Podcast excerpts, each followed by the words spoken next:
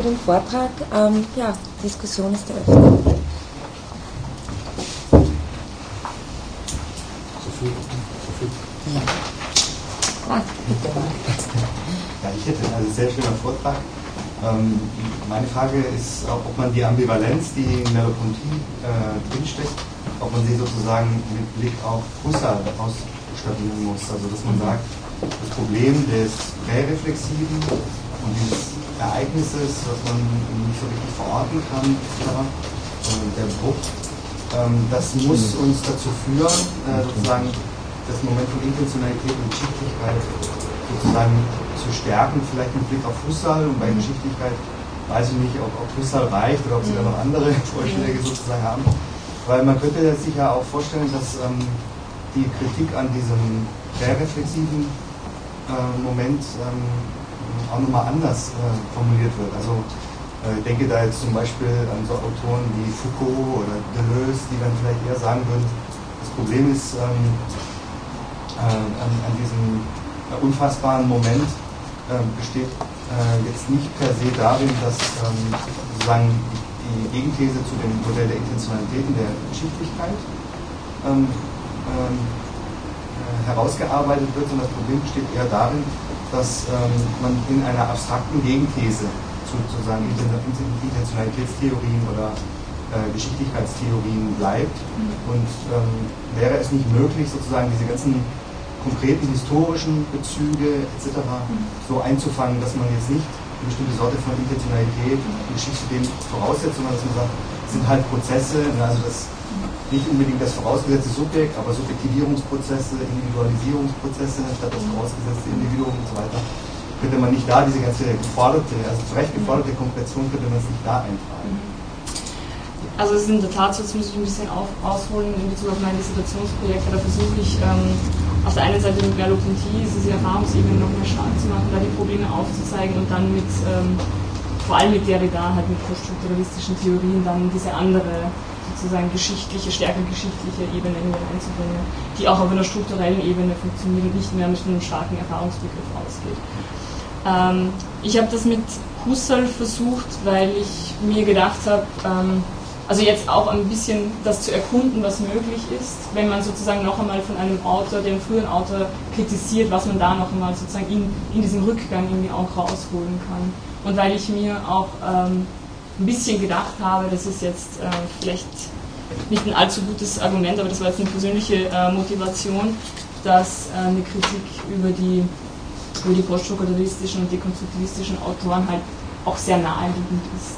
Und ich wollte da eben sozusagen nochmal die, die, die, wirklich die phänomenologische Perspektive aufmachen. Und das mit der Geschichtlichkeit bei Husserl, das ist ein Thema, wo ich äh, noch ganz am Anfang stehe und ich glaube, es gibt Einsatzpunkte, wo man das zumindest andeuten kann, aber man braucht dann sicher irgendwie andere Perspektiven, um das, um das gut ausformulieren zu können. Aber vielen Dank. Ja.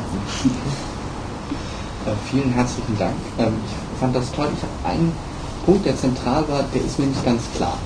Ähm, und zwar, warum ist Potention Ereignisoffenheit? Ähm, mir scheint es eigentlich immer so zu sein, als wäre Potention eigentlich der Versuch der Schließung. Also der Versuch, ähm, das, was kommt, schon im Vorhinein möglichst genau zu erfassen. Da kann man natürlich sagen, ähm, dass es trotzdem diese formale Struktur noch gibt, dass immer ähm, also ein weiterer Jetzt-Moment sich anschließen muss und dass das sozusagen gefüllt werden kann, wie es mag, ähm, aber dass es doch sozusagen eine Unbestimmtheit ist, die damit Einzug hält. Also egal was kommt, äh, wir wissen, dass es kommt, aber mehr können wir letztlich auch nicht wissen. Mhm. Aber trotzdem steckt im Gedanken der Intention doch eigentlich immer der Versuch, ähm, gerade diese Offenheit irgendwie auch in Bezug auf das, was man schon weiß, mhm. ähm, sozusagen äh, abzublenden. Mhm. Ja, also ich vermute, dass eben in, diesem, in dieser starken Betonung des Wechselspiels, dass Husserl tatsächlich irgendwie ähm, ein, also ein offeneres Konzept der Erwartung erarbeiten möchte. Also dass ich eben nicht, also das habe ich ja versucht im, im, im Vortrag auch ein bisschen so anzudeuten, dass sich nicht nur in dieser Rückkoppelung mhm. in, in Bezug auf das, was wir schon erfahren haben, verstehen lässt. Weil er, also was ihn interessiert bei potentionalen ähm, Momenten, das ist ja auch zum Beispiel das Moment der Überraschung. Und das wäre, glaube ich, sowas, was dann irgendwie reinfällt. Das ist aber nur, nur sozusagen, es gibt in der, Potention, also in der potenzialen Struktur, in dieser Offenheit, ist die Möglichkeit, dass ich überrascht werde. Das ist natürlich nur deswegen, weil ich bestimmte Erwartungen habe, aber trotzdem ist die Potention so gerichtet, dass sie das sozusagen irgendwie mit, mit einschließen kann. Das heißt, ich meine, das ist, das ist eine, also von der Figur her vielleicht, das ist irgendwie ein, weiter Trichter, der dann sozusagen die, die, die Sachen wieder irgendwie zurück intentional äh, rückstrukturiert. Ähm, aber, aber ich würde schon sagen, also dass dieser Trichter sozusagen dann weitergeht als, als das, was geschichtlich irgendwie sozusagen schon vorgegeben ist an Erfahrungsmöglichkeiten oder an dem, wie wir erfahren können. Ja. Um von dem äh, Bewusstsein zur Geschichte zu kommen, äh, könnte man dort nicht ähm, einen Zwischenschritt über die Intersubjektivität gehen? Mhm. Also ist das vielleicht eine Möglichkeit, ähm, diesen ähm, Ansatz bei Husserl letztlich zu verbinden mit ähm, der strukturellen Ebene, mhm. der strukturalistischen? Mhm. Also wie würdest du das sehen? Kann man, kann man vielleicht auch so etwas wie die geteilte Potention annehmen. Ähm, also ich würde bei, bei Husserl zwei Möglichkeiten sehen, wie man, wie man zur Geschichtlichkeit kommt, also über, über die Frage der, der, der Zeitlichkeit. Auf der einen Seite eben, also da würde es innerhalb des Registers des Bewusstseins bleiben, durch so etwas wie eine Erfahrungsgeschichte, also das, wie sich sozusagen die eigene Erfahrung, äh, Erfahrung dann sozusagen auch zeitlich ab, schichtet sozusagen. Und auf der anderen Seite aber äh, über, über die, die Abbildung von, von Gegenständlichkeit im, im Bewusstsein, also wo er sozusagen diese objektive Seite irgendwie reinnimmt. Also ich würde sagen, man, man kann da schon irgendwie auch in Richtung einer, einer Objektgeschichte irgendwie arbeiten. Das mit der intersubjektiven Perspektive, das habe ich mir jetzt noch nicht so explizit überlegt, aber ich werde mal drüber nachdenken. kann ich aber jetzt nicht so viel dazu sagen. Ich fand den Vortrag auch sehr interessant. Ich habe noch nicht so ganz den, den, sozusagen das, das Ziel oder den Zweck ihres Vorhabens äh, herauslesen können. Einerseits natürlich diese malapontische ästhetische Erfahrung, die, glaube ich, äh, einen ganz elementaren Schritt gezeigt hat. Äh, aber eben, wie Sie betonen, in, immer sozusagen äh, in dem Moment, aus dem Moment, aus der unmittelbaren Erfahrung und des, des Tätigseins des Malers etc. spricht. Mhm. Ähm, und dann aber, so verstehe ich Ihre Intention, ich, ich frage mehr zurück, mhm. äh, versuchen Sie gewissermaßen mit der Kunst, mit so etwas wie immer am, am Anfang, sozusagen in Statum Ascendi zu sein, äh, gewissermaßen auch eine historische, eine geschichtliche Dimension qua Kunst mhm. thematisch machen zu können. Also so diese Umbrüche. Mhm. Cézanne, auf den sich bezieht, ist es. Ja, und die Frage ist, ähm, mit Husserl, das ist eine eigene Frage, das will ich jetzt mal ausklammern, mit der Intentionalität, inwieweit die sozusagen eigentlich potenziell, potenziell gewissermaßen für die jeweilige Vergegenwärtigung konstitutiv ist. Das ist, ob das gleich geschichtlich sein muss, das ist wieder eine offene Frage. Aber ähm, das war eben was, was, was, er gesagt hat vorne vorhin äh, in dem Anschluss ein bisschen. Wie kann man, ähm, ist die Geschichtlichkeit selbst, die sich dann ergibt, sagen wir in unserer westlichen Zivilisation als Epochengeschichte, ähm, erst im Nachhinein, erst viel später, Cézanne wurde gewissermaßen nach 30, 40 Jahren zum Vater der Moderne. Als Cézanne selbst malte, war er einer und der fiel auch im Selbstverständnis etc.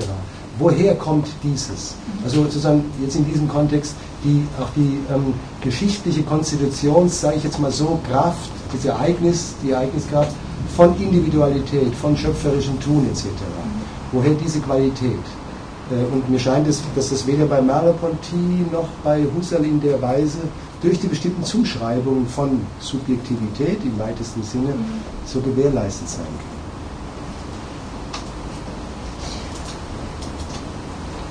Ja, ich weiß nicht, ob ich, ähm, ob ich so gut verstanden habe, aber ich würde ähm, also ich würde sozusagen versuchen, durch dieses also bei Merleau-Ponty schon die Möglichkeit sehen, durch dieses Anstoßen von, von, von etwas anderem, diese Umwälzung, auch diese sozusagen Umprägung der Subjektstruktur, da zumindest so eine Möglichkeit angelegt die sie natürlich dann, also das würde ich, da, da, da würde ich Ihnen recht geben, dass sozusagen das, was dann epochengeschichtlich sozusagen irgendwie auch geschrieben wird, also das, was sich dann als Geschichte auch irgendwie sozusagen lesen lässt, dass das immer noch ein nachträglicher Effekt Ja, auch die, die Bedeutung der Kunst selbst. Ja. Ein bestimmtes Bild. Ja? Picasso, ein, ab einem bestimmten Bild bricht eine bestimmte Wahrnehmungstypik um. Also nicht nur jetzt sozusagen in der Rezeption, sondern als, als Kunstwerk selbst sogar. Auch das bekommt erst ex post, wenn man so will, diese Bedeutung, die man ihm spät, die man ihm dann so über die Geschichte hinweg zuschreiben kann. Aber was meinen Sie mit das Kunstwerk als solches?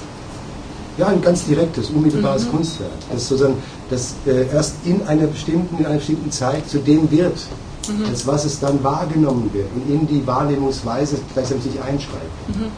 Aber das hat ja dann doch auch wieder etwas mit, mit sich fortschreibenden diskursiven Praktiken zu tun, würde Ja, ich deswegen sagen. sage ich, ja, das- ja, das, genau. äh, Mhm. Aber das wäre sozusagen eine Kopplung dann aus diesen beiden Momenten. Also das, was in der Erfahrung direkt angestoßen wird und das, was sich sozusagen dann auch weiterträgt. Als, ja.